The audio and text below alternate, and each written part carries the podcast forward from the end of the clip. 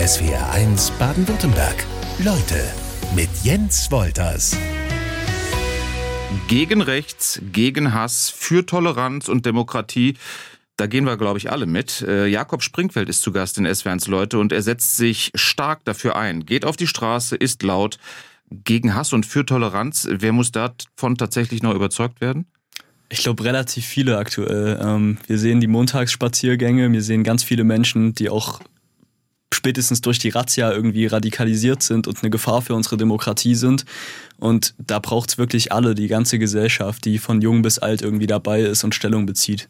Klar könnte ich jetzt den passenden Wikipedia-Lebenslauf vorlesen, aber ist erstens langweilig und zweitens gibt's den gar nicht für unseren SWR1-Leute-Gast Jakob Springfeld. Ähm, deshalb helfen wir uns selber. Du bist wann und wo geboren?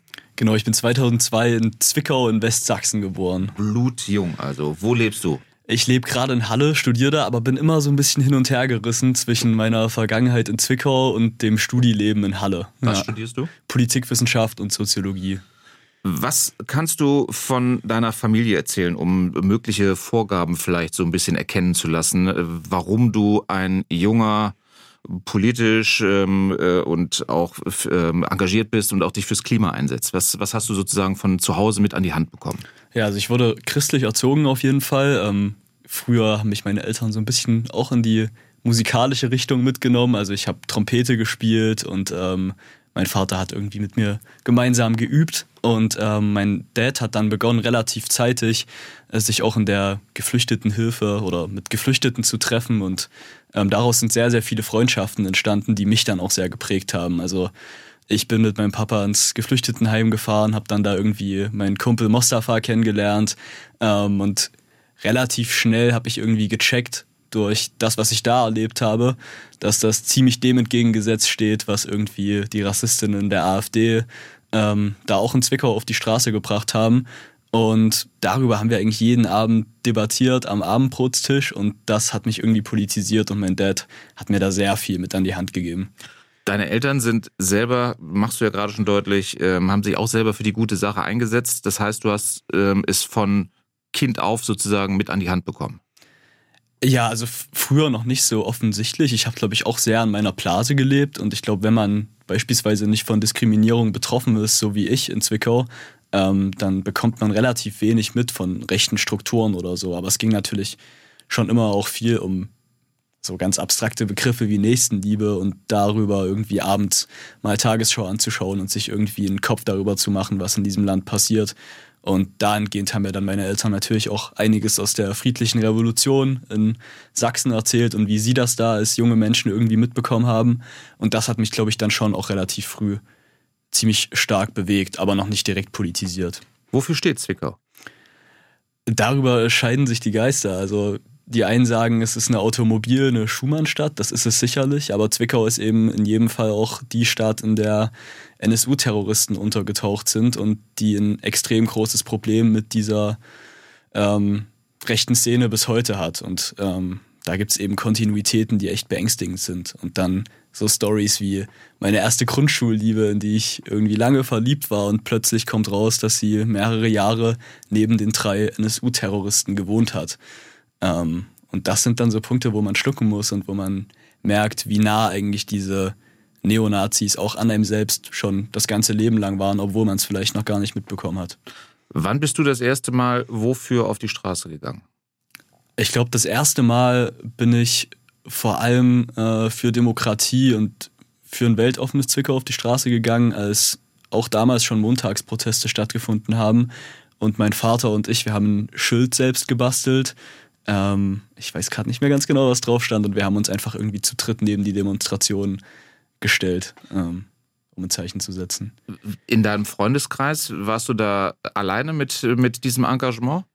Ähm, am Anfang ja, aber ich habe relativ schnell viele Menschen mitziehen können, glaube ich. Und es gab dann zum Beispiel in der Schule immer so einen sozialen Tag, wo wir dann mal oder wo ich so ein bisschen initiiert habe, eine Schatzsuche mit Geflüchteten zu organisieren. Das heißt, wir haben dann Schatzsuche organisiert und mit den Kids Fußball gespielt.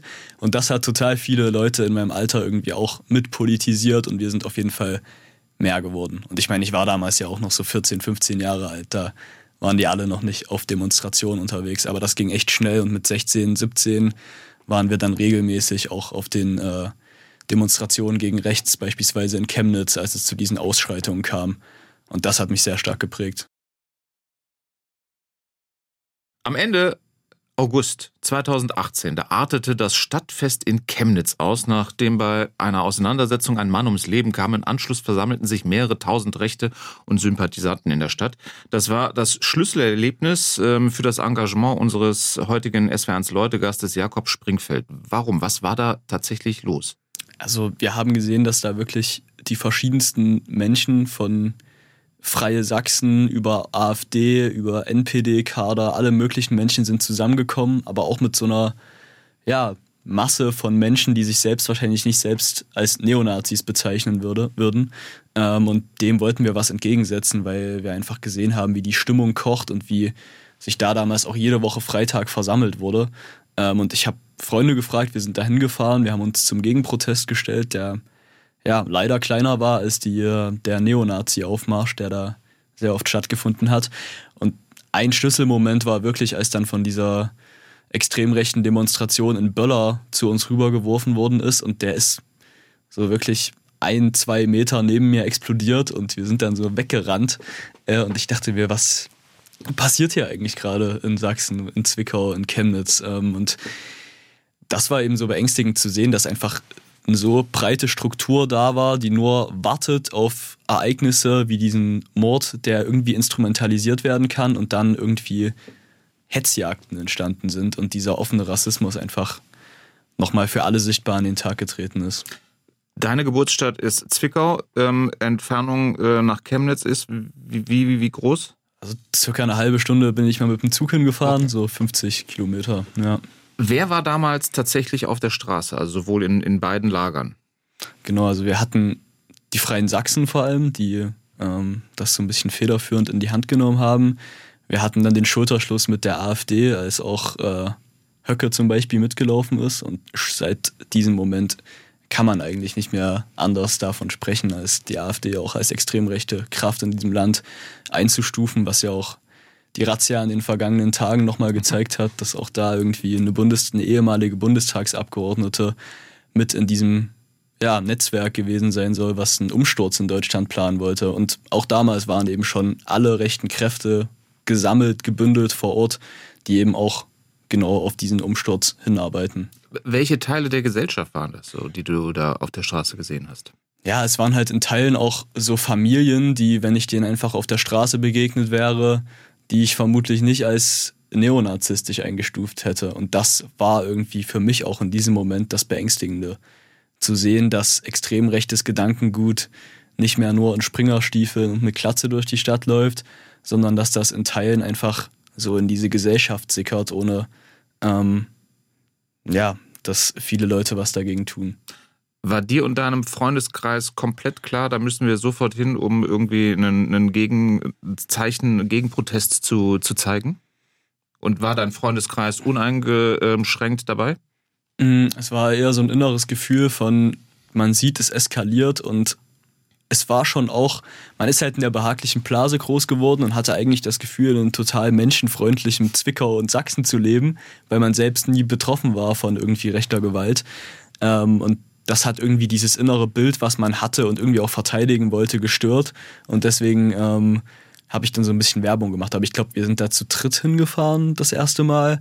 Und so viele waren da noch nicht mit dabei. Aber in meinem Freundeskreis hat das eigentlich glücklicherweise nur auf Zustimmung äh, getroffen. getroffen Aber ja. die Leute zu mobilisieren, ne? also ich, es ist immer viel einfacher, auf dem Sofa sitzen zu bleiben und es sich in den Nachrichten anzuschauen. Das ist ja das Schwierige, glaube ich. Ja, ich glaube, es wurde tatsächlich für uns in Zwickau einfacher, als wir mit der Fridays for Future Klimagruppe gestartet haben und gemerkt haben, dass wir auch da irgendwie betroffen sind von rechter Gewalt. Also dieser Klimaaktivismus hat nicht nur in Zwickau, aber auch in Zwickau dafür gesorgt, dass Menschen wie ich auf der Straße angespuckt worden sind und plötzlich hatten ganz viele Freunde von mir und Menschen in Zwickau einen ganz anderen Bezug dazu und haben gemerkt, es kann doch nicht sein, dass jemand, der sich demokratisch für eine konsequente Klimapolitik äußert, dass der irgendwie mit Hass und Gewalt konfrontiert ist. Und das war dann, glaube ich, ein Zeichen, wo es zumindest in meinem, in meiner Jugend, in meinem, meiner Generation besser geklappt hat, auch die Leute zu äh, mobilisieren. Aktivist Jakob Springfeld ist weiter zu Gast in SWRs Leute. Für was und gegen was setzt du dich genau ein? Weil wenn ich sage, für mehr Toleranz und gegen Hass, das alleine ist es ja nicht. Ja, also ich glaube, in Zwickau war mein erstes Engagement wirklich so ein bisschen Freundschaften mit Geflüchteten, wenn man das überhaupt Engagement nennen möchte, weil ich plädiere eigentlich dafür, dass das man das einfach ist. als Freundschaft bezeichnen sollte. Ähm, und später wurden wir, genau wie in Berlin, Leipzig, in Frankfurt oder Stuttgart, irgendwie auch von diesem Fridays for Future in Anfangszeiten einfach Hype mitgezogen, ähm, hielten das irgendwie für ein sehr wichtiges Thema, haben Klimademos organisiert und waren dann manchmal tausend Leute in Zwickau, was zu dem Zeitpunkt irgendwie ja schon Grenzen gesprengt hat und für uns sehr schön zu sehen war, dass sowas irgendwie auch in Zwickau möglich ist.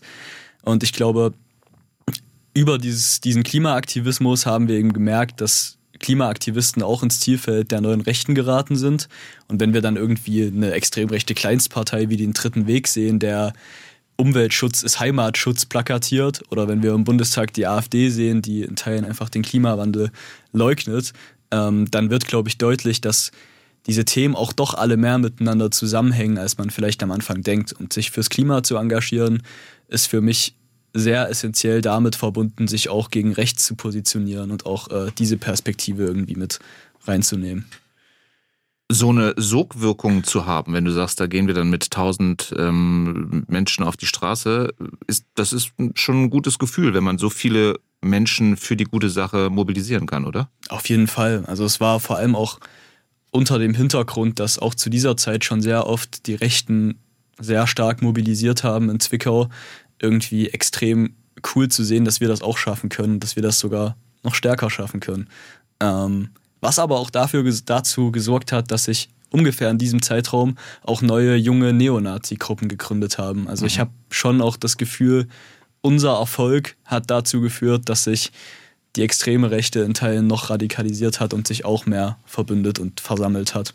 Du bezeichnest dich selber als Gutmensch. Meinst du das ernst? Also ja. dieses Wort an sich setzt sich äh, wirklich positiv zusammen, ist allerdings komplett negativ äh, besetzt. Genau, also ich glaube, wir wurden sehr oft abwertend als Gutmensch hm, bezeichnet, meine Eltern oder ich. Und irgendwie war das dann so ein Gefühl von mir heraus zu sagen, ja, was ist eigentlich daran schlecht, zu versuchen, irgendwie ein guter Mensch zu sein.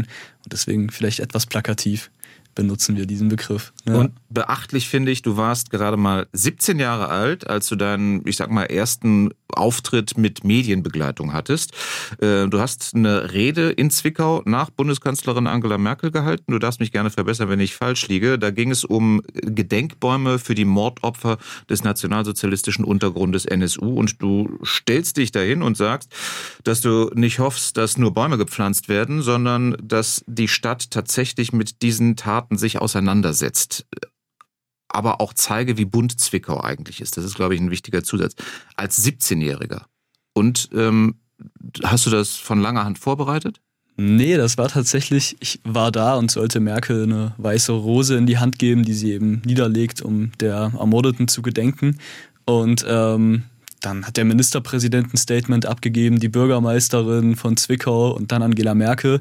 Und dann hat mich ähm, eine Grünen-Politikerin von hinten angestupft und meinte, ja, sag doch auch mal noch was, Jakob. Ähm, die Jugend muss ja auch präsent sein und irgendwie Flagge zeigen. Das heißt, ich hatte nichts vorbereitet, kam gerade aus meiner Weisheitszahn-OP und hatte noch etwas dicke Backen, stand dann daneben Merkel und war sehr aufgeregt und irgendwie am Ende doch froh, mein Statement gesetzt zu haben, weil das Verrückte war halt einfach, dass der erste Baum für das erste NSU-Opfer Enver Schimschek gepflanzt worden ist und große Teile der Stadtbevölkerung, so auch ich, erst von diesem Baum mitbekommen haben, als dieser abgesägt worden ist. Das heißt, die Neonazis haben eigentlich erst diese mediale Aufmerksamkeit auf diese Bäume beschafft. Und meiner Ansicht nach muss Gedenkkultur und Erinnerungspolitik genau andersrum funktionieren. Sie muss die lauten Akzente setzen und wir dürfen nicht erst von Menschen wie Enver Schimschek erfahren, wenn Neonazis deren Baum absägen. Jetzt haben wir den Werdegang von unserem SWR1 Leutegast Jakob Springfeld als Aktivist schon mal so ein bisschen nachgezeichnet. In jungen Jahren schon mit Angela Merkel am Mikrofon zu stehen oder nach ihr. Ein starkes politisches Engagement dafür wird applaudiert, aber auch nicht nur. Absolut. Also und darüber spreche ich eigentlich oder würde ich gern nicht mehr so viel sprechen wollen, aber die Anfeindungslage nimmt nicht wirklich ab und geht bis heute. Also ich habe erlebt, dass ein Neonazi-Kader vor der Haustür unserer Eltern stande und da einen Sticker hinterlassen hat. Ähm, ich wurde auf der Straße angespuckt, auf dem Nachhauseweg, in der Straßenbahn beleidigt und habe all diese Dinge irgendwie erfahren. Ähm, und das geht bis heute. Also wir hatten dieses Jahr irgendwie einen Christopher Street Day in Zwickau, eigentlich ein total schönes Event, wo auch hunderte Menschen da waren. Aber im Nachgang wurden auch wieder junge Leute von Neonazis attackiert. Ähm, wir hatten irgendwie vor wenigen Wochen einen Syrer, der auf dem Nachhauseweg vom Club war und äh, von Neonazis ähm, angegriffen worden ist. Und ich glaube, das ist auch immer relativ wichtig zu betonen. Und mir liegt es auf dem Herzen, das zu sagen, dass wenn ich meinen politischen Pulli und mein politisches Engagement irgendwie ablegen würde und mich nur noch in anderen Städten begeben und umherlaufen würde, da hätte ich wahrscheinlich auch keine Probleme mehr mit Neonazis. Aber es gibt in diesem Land, es gibt in Zwickau und nicht nur in Ostdeutschland eben Menschen, die aufgrund von ihrer Geburt diskriminiert werden und nicht mal eben einfach ihren politischen Pulli ausziehen können. Und deswegen glaube ich, ist es doch immer und immer wieder wichtig, über diese Anfeindungen, die natürlich zermürbend sind, zu sprechen. Was macht das mit dir und auch mit, mit deinen Eltern, wenn die bei euch vor der, vor der Tür stehen? Und einen Sticker hinterlassen. Was ist auf dem Sticker drauf? Was steht auf dem drauf? Sticker stand Good Night, Left Side. Ähm, mhm. Gute Nacht, linke Seite. Und ähm, genau meine, und es wurden noch mehr Sticker vom dritten Weg in der Umgebung der Wohnung meiner Eltern verteilt und verklebt. Also auf jeden Fall haben meine Eltern Angst und auch ich habe manchmal Angst, das gehört zur Realität dazu. Aber ich glaube, wir versuchen eben uns zusammenzuschließen und dieser Angst irgendwie entgegenzuwirken. Und wir haben dann zum Beispiel so Gruppen auf dem Handy gegründet wie SOS Fascho Alarm, so heißt die. Es gibt mhm. irgendwie drei Stufen. Stufe 1, man hat einen Neonazi in der Stadt gesehen und will einfach nur andere Leute darüber informieren, damit sie diese Straße irgendwie meiden. Stufe 2, bitte ruf mich an, ich fühle mich gerade unwohl, dann wird man von einem Freund, einer Freundin angerufen und Stufe 3, bitte hol mich so schnell wie es geht aus der Situation heraus. Also beispielsweise, ich bin mit der Bahn heimgefahren, wurde von Neonazis beleidigt, eine andere neutrale Person saß daneben, ich wollte mir Hilfe suchen, sie hat gemeint, ja, die erlauben sich bestimmt nur irgendwie einen Spaß. Ähm, wir sind weitergefahren, ich habe in die Gruppe geschrieben und direkt kam eine Freundin mit ihrem Auto zur Haltestelle gefahren, hat mich abgeholt und mich sicher nach Hause gebracht und es ist am Ende nichts passiert.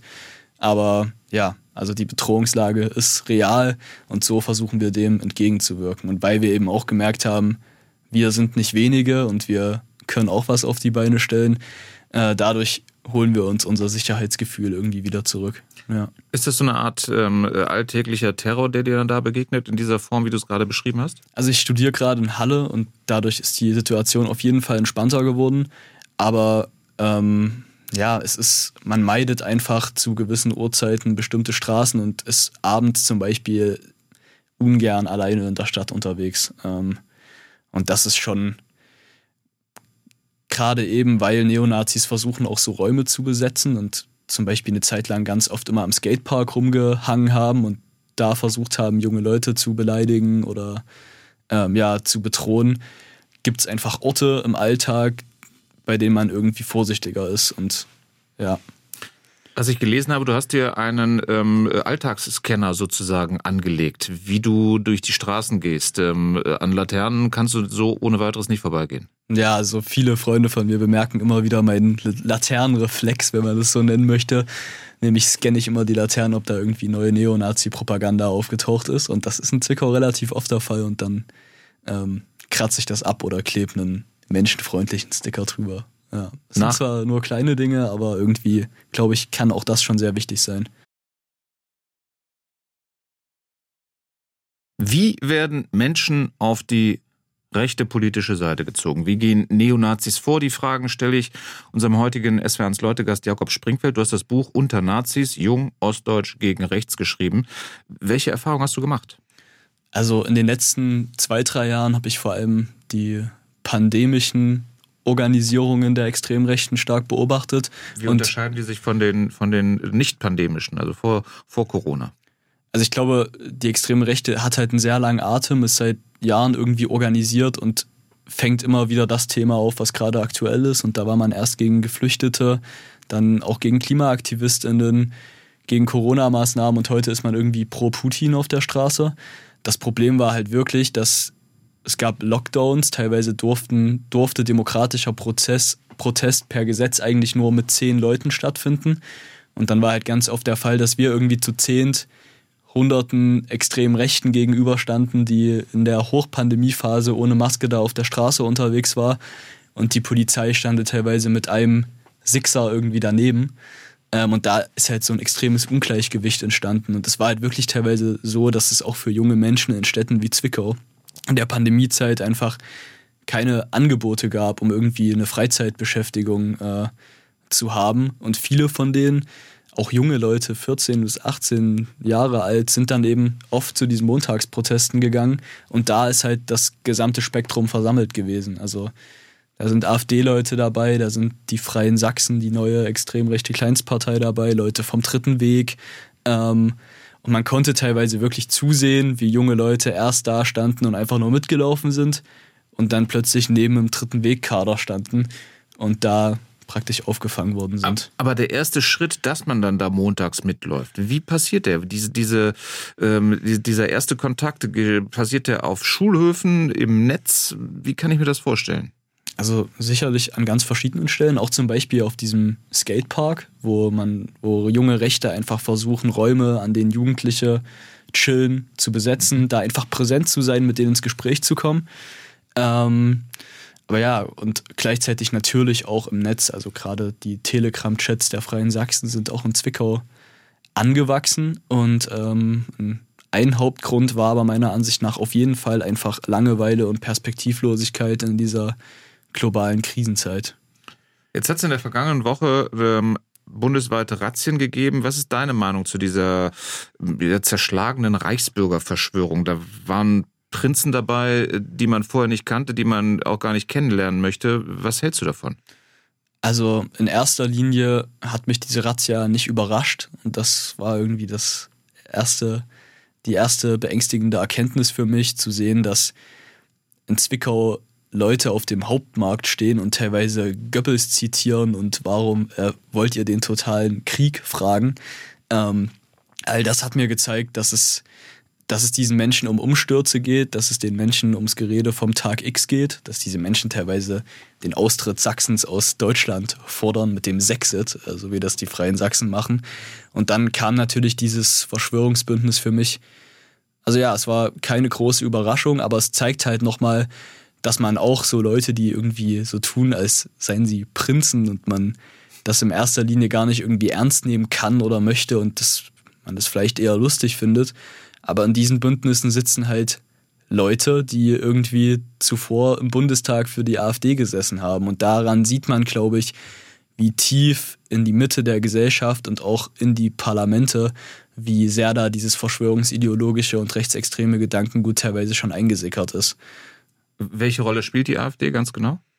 Ähm, die AfD gibt sich als Vertretung der extrem rechten Bewegungen im Parlament und ähm, wir haben das in Zwickau und Dresden, in Ostdeutschland im Allgemeinen, dass sehr oft die AfD zum Beispiel ihren Stand neben Demonstrationen der Freien Sachsen aufstellt und dann da Flyer verteilt. Und dann sind sie vielleicht offiziell nicht dabei, aber ähm, sie wollen die Leute abgreifen und deren Vertretung im Parlament darstellen.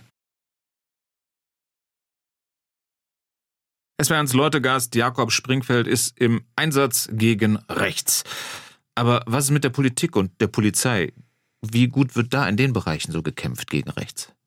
Ich versuche mal ein Beispiel zu beschreiben, was ich im Buch Unter Nazis mit Issio Erich auch ähm, schon genannt habe. Und das sind in Zwickau Busse der städtischen Verkehrsbetriebe, auf denen Werbung für ein Tattoo-Studio gemacht wird von einem, ja, ich würde ihn als Neonazi bezeichnen, der sich auf Facebook und Instagram zum Beispiel mit Kriegswaffen in Tschechien oder Polen abbildet und ähm, ja, Neonazi-Symbolik wie schwarze Sonnen tätowiert. Und das muss ja von irgendwem abgewunken worden sein, ähm, beispielsweise vom, ja, von den Behörden in Zwickau. Und entweder man ist für diese Themen nicht sensibilisiert worden oder man schaut einfach offensichtlich weg. Und auf diesen Bussen der Stadt ist unter anderem auch ein eisernes Kreuz drauf und da steht irgendwie German Ink Style und das fährt wirklich bis heute durch Zwickau. Und ich habe letztens mal bei einer meiner Lesungen in Zwickau das Publikum gefragt, ähm, wer von diesen Bussen weiß und wer weiß, wer dieser Neonazi ist. Und es hat sich eben trotz dessen, dass das Publikum ziemlich politisiert war, ein sehr geringer Teil nur gemeldet. Und das zeigt so ein bisschen dieses Wegsehen, was eben offensichtlich auch in Behörden wie dem Ordnungsamt, der Stadtverwaltung oder der Polizei manchmal vorherrscht. Wie gehst du da vor? Hebst du einen Finger, äh, rufst mal bei der Stadt an und sagst, äh, Leute, geht gar nicht? Ja, unterschiedlich. Also entweder ich frage Leute direkt oder ich versuche irgendwie mir Öffentlichkeit zu verschaffen und darüber zu twittern oder so. Ähm, genau. Und das Schöne, um irgendwie auch mal eine positive Message rauszusenden, ist halt, Bitte, ja. Dass in letzter Zeit auf jeden Fall vermehrt Leute sowas wahrnehmen und auch melden. Und gerade auch, wenn es um die Montagsproteste geht, es gibt Menschen, die das beobachten und zumindest medial darüber berichten, wo früher noch mehr Stille geherrscht hat, auch wenn mir natürlich der große Gegenprotest oft noch fehlt. Das Land Sachsen hat im September mehrere Polizeianwärter entlassen wegen rechts, rechtsextremistischer Vorwürfe. Zeigt das auch schon so ein Problem oder ist das eher ein, ein Vorurteil? Ähm, es zeigt auf jeden Fall, dass oft ein Ungleichgewicht herrscht, was wir irgendwie gemerkt haben, beispielsweise in der Pandemie bei unseren Gegendemonstrationen, dass wir teilweise irgendwie, ja, wenn Gegenprotest angemeldet war, unser Gegenprotest komplett umzingelt worden ist mit Polizeikräften und wenn die eigentlich ja demokratisch feindliche Demonstration stattfindet, dass da dann teilweise irgendwie ein Polizeiauto vor Ort war. Was aber natürlich auch zeigt, dass diese Proteste leider sehr groß geworden sind und in Teilen die Polizei einfach nicht mehr hinterherkommt. Und oft ist es aber natürlich trotzdem der Fall, dass ich mich auch bei der Polizei melde und versuche irgendwie Hilfe zu bekommen. Wir hatten letztes Jahr mal Telefonterror in Anführungszeichen. Das heißt, eine fremde Nummer hat immer wieder bei uns zu Hause angerufen. Ich habe die Polizei deswegen benachrichtigt. Und die Antwort am Telefon war halt, und ich hatte denen erzählt, dass ich politisch aktiv bin und ähm, ja, dann Feindbild der Rechten bin. Und die Antwort der Polizei war eben, dass sich da bestimmt gerade nur irgendjemanden Spaß erlaubt hat. Mhm. Und das sind so Momente, wo ich schon den Eindruck habe, dass das Struktur hat, auch wenn man irgendwie auf dem NSU-Komplex schaut und sieht, dass da auch Polizisten und der Verfassungsschutz äh, mit verwickelt wurden in diese extrem rechten Netzwerke. Unser SW1 Leute-Gast ist weiterhin Jakob Springfeld. Du bist in Zwickau geboren, also in Sachsen. Du bekommst jetzt ein bisschen Gesellschaft von SW1-Hörer Thomas. Der hat nämlich geschrieben, Ostdeutsch und gegen rechts, das ist ja der Wahnsinn, klingt bei euch eher nach einer Ausnahme als nach der Regel. Wir wollen kein schiefes Bild aufzeigen. Thomas ist übrigens auch in der Nähe von Zwickau geboren und aufgewachsen. Er hätte aber trotzdem nichts mit Nationalsozialismus am Hut, schreibt er. Das ist dir ja auch ganz wichtig. Ähm, wir wollen hier nicht sagen, Sachsen ist eine einzige braune Soße. Absolut. Ich glaube, es ist halt schon berechtigt zu sagen, dass objektiv die Probleme in Sachsen oder in Städten wie Zwickau größer sind als teilweise in anderen Bundesländern. Aber das sollte niemals als Argumentation dafür dienen, nicht auch irgendwie vor der eigenen Haustür kehren zu müssen. Und wenn es irgendwie auch im Alltag darum geht, rassistischen, sexistischen oder diskriminierenden ähm, Vorgängen entgegenzutreten, dann haben wir dafür alle eine Verantwortung, egal ob in Sachsen oder in Baden-Württemberg. Das sehe ich auch so. Rechte Krawalle und hohe AfD-Wahlergebnisse, die äh, stehen allerdings halt dann leider auch für Sachsen. Absolut. Ich glaube, wir ähm, würden uns sehr oft wünschen, dass wir nicht nur gehört werden, wenn wir gerade wieder eine Anfeindung abbekommen haben oder wenn die AfD-Wahlergebnisse wieder sehr hoch waren, sondern ganz viele Menschen sind das ganze Jahr über aktiv in ihren, wenn sie die Ideen von einer fairen Welt beispielsweise in ihre Sportvereine tragen oder wenn sie in geflüchteten Unterkünften aktiv sind, wenn sie auf der Straße sind fürs Klima gegen rechts. Und ich glaube, das Wichtige ist, und daran mangelt es heutzutage noch, ähm, dass die Zivilgesellschaft mindestens genauso oft gezeigt wird in ihrer Stärke ähm, wie die rechten Vorkommnisse, über die natürlich auch berichtet werden muss. Deswegen finde ich es auch weiterhin gut, Sachsen und Zwickau äh, scharf zu kritisieren und scharf zu beobachten und das zu benennen, was passiert, aber die Zivilgesellschaft muss eben mindestens genauso stark auch gefragt und gehört werden und das nicht nur nach so schlimmen Ereignissen. Das macht ja auch was mit dem Land. Also ich habe gelesen, dass ähm, Unternehmen sagen, ähm, dass dieses Image, was Sachsen hat, Fachkräfte zum Beispiel auch abschrecken würde. Ja, und das Traurige ist eben schon auch, dass es nicht nur ein Image ist. Also es gibt Menschen, die natürlich irgendwie Diskriminierung erfahren und dann sich zweimal überlegen, ob sie in eine Stadt wie Zwickau ziehen. Und ich glaube, es ist wirklich gefährlicher in Zwickau als irgendwie in Berlin oder Leipzig. Aber nichtsdestotrotz haben wir alle die Verantwortung und nichtsdestotrotz gibt es auch in Zwickau beispielsweise das Haus der Frauen, wo sich migrantische Menschen organisieren, treffen und trotzdem da sind und auch diese Stadt lieben. Und für dich ist es ja auch so, du bist ja ganz eng mit Zwickau. Deine Eltern wohnen immer noch da und ähm, du kannst dir auch durchaus vorstellen, mal wieder zurückzuziehen. Absolut. Ich werde oft irgendwie so ein bisschen von manchen Leuten als äh, Nestbeschmutzer dämonisiert, aber ich benenne all diese Vorfälle und Dinge, die da passieren, ja nur aus dem Grund, weil ich meine Heimatstadt liebe und irgendwie besser machen möchte. Ähm, genau. Sachsen als Deutschlands ewigen Problemfall zu sehen, das sind dann so Formulierungen, die es ähm, von medialer Seite gibt. Welche Rolle spielen wir dann da vielleicht auch? Welche Verantwortung hat die Presse? Ähm, ja, wie schon gesagt, ich finde es wichtig, auch mal zuzuspitzen und das klar zu benennen, aber mindestens so stark, wie Sachsen als Problemfall thematisiert wird, müssen wir thematisiert werden, müssen die Menschen thematisiert werden, die sich da tagtäglich irgendwie entgegenstellen. Es werden Leute weiter mit Jakob Springfeld. Die Anzahl rechtsextremistischer Straftaten in Deutschland ist im Vorjahr um fast 10 Prozent, ich glaube es sind exakt 9,6 Prozent im Vergleich zu 2020 zurückgegangen.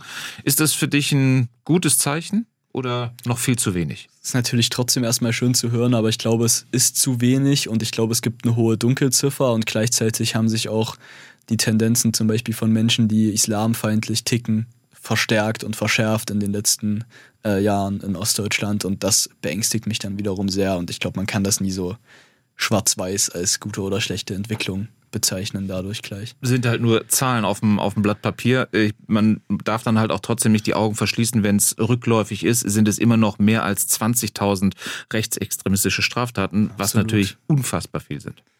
Ja. Welche Hoffnung hast du für die Zukunft? Ähm, ich bin sehr hin und her gerissen ähm, durch meine Erfahrungen in Zwickau, die eben, wie gesagt, auf der einen Seite total schön sind und auch dieses Gefühl zu haben, nach einer Anfeindung trotzdem wieder mit seinen Freunden zusammen in den einen alternativen Ort, den es gibt, beispielsweise die Kunstplantage zu gehen und dann da abends ein Bierchen zu trinken und zu wissen, wir sind trotzdem noch irgendwie da geblieben und wir sind auch weiterhin aktiv, trotz dem ganzen Psychoterror, den da irgendwie Neonazis ausüben. Gleichzeitig habe ich trotzdem Schiss, weil ich von immer mehr Leuten höre, dass sie sich nicht mehr irgendwie gegen rechts oder demokratisch positionieren wollen oder können, einfach weil das Konsequenzen mit sich führen kann, mit sich bringen kann. Ähm, und das ist so meine Angst irgendwie gerade, dass ich immer mehr in mir merke, ähm, dass ich ein individuelles Verständnis dafür habe, wenn sich ein Familienvater nicht mehr äußern wollte, will. Weil wenn man im Erzgebirge wohnt und weiß, dass man irgendwie Stress bekommt, dann ist das natürlich eine große Hürde. Aber auf gesamtgesellschaftlicher Ebene kann das dann eben verschärft formuliert wieder dazu führen, dass eine Gesellschaft irgendwie zum Mittäter wird und dem müssen wir alle irgendwie entgegenwirken und auch wenn es Risiken mit sich bringen kann, ähm, müssen wir wehrhafte DemokratInnen sein. Ähm. Welche, welche Strategie gibst du uns als Gesellschaft mit an die Hand? Laut sein, aufstehen? Also ich glaube, es ist sehr wichtig, dass wir organisiert sind darüber hinaus, dass wir einmal einen großen AfD-Gegenprotest haben, sondern wir müssen wieder dauerhaft ins demokratische Gespräch miteinander kommen. Und es reicht nicht aus, wenn jeden Montag Verschwörungsideologen auf der Straße sind, wenn wir dann irgendwie aller zwei Monate mal eine zentrale Gegendemo gegen die AfD machen, sondern wir müssen wieder unsere eigenen Lösungen, beispielsweise für die Klimakrise, ähm, für gesellschaftlichen Zusammenhalt, ähm, gegen eine ungerechte Energiepolitik anbringen und ähm, eigene Perspektiven aufmachen, sodass die Menschen nicht mehr das Gefühl haben, dass die Demokraten irgendwie die leiseren sind. Und wenn wir auf Ostdeutschland blicken, dann habe ich wirklich den Eindruck, dass die Demokraten auf der Straße sichtbar die leiseren waren in den letzten Monaten. Und dieses Kräfteverhältnis müssen wir ganz dringend wieder umkehren. Jetzt bist du aber auch, so wirkst du zumindest auf mich, Realist genug. Ähm, wie lange wird sowas dauern, dass du sagst, äh, jetzt sind wir in einer Entwicklung, dass es wirklich vorankommt? Ich hoffe nicht mehr lang. Ich glaube auch, dass die Bewegungen in den letzten Jahren, sei es Black Lives Matter, sei es irgendwie Fridays for Future, die haben gezeigt, dass viel Potenzial auch ähm, in jungen Leuten und nicht nur in jungen Leuten steckt, sondern dass wir gemeinsam viel irgendwie bewegen können und viel Druck auf die Politik auch ausüben können, wo wir ja jetzt schon sehen, dass beispielsweise das Klimathema viel stärker an der Debatte irgendwie angekommen ist. Ähm, gleichzeitig sehe ich trotzdem, dass die Ergebnisse noch lange nicht da sind, wo ich sie mir erhoffen würde und dass die Situation für Betroffene von Rassismus beispielsweise immer noch sehr angespannt ist. Ähm, und deswegen hoffe ich, dass es schnell geht und ähm, habe auch irgendwie noch die Energie, die ich mir da mit meinen Freunden tagtäglich zurückerkämpfe dafür. So, wir lassen uns unser Lächeln auch nach blöden Anfeindungen nicht nehmen, aber gleichzeitig bin ich trotzdem irgendwie skeptisch und ähm, werde auch ein bisschen skeptischer. Aber aufgeben ist nicht. Aufgeben kann nicht die Lösung sein. Wir haben es jetzt schon so oft geschafft, uns wieder aufzurappeln. Ähm, und wie gesagt, am Ende überwiegt die Freude darüber, eben in keinem nationalistischen, auf komischen Männerbildern fokussierten Freundeskreisen zu hängen, sondern auf ein schönes, weltoffenes Konzert zu gehen und am Ende des Tages irgendwie zusammenzuhalten. Sag mir abschließend, wo du deinen, deinen täglichen Mut hernimmst. Aus eben genau diesen Momenten. Also eine Anekdote dazu. Ich, wir hatten AfD-Gegenkundgebung in Zwickau. Wir wollten die Plakate von unserem Gegenprozess wegbringen und wurden auf einer Brücke angespuckt. Ein Kumpel wurde bedroht und die haben gesagt, so, wir können dich auch einfach die Brücke runterschubsen. Ist zum Glück nichts passiert so. Wir haben uns eine lange Umarmung gegeben und hatten eigentlich vor, am Abend feiern zu gehen und haben erst überlegt, ob wir das jetzt wirklich psychisch verkraften können, nach dieser Situation noch feiern zu gehen. Aber wir haben es am Ende trotzdem gemacht, haben am Ende des Abends trotzdem wieder über eine klimagerechte Zukunft debattiert, ähm, uns nochmal umarmt, unser Bierchen getrunken und ähm, ja, also diese Freundschaften sind es, glaube ich, die uns neue Kraft geben. Jakob Springfeld, beeindruckender Auftritt hier. Vielen Dank fürs Kommen und toi toi toi weiterhin. SWR 1 Baden-Württemberg. Leute, wir nehmen uns die Zeit.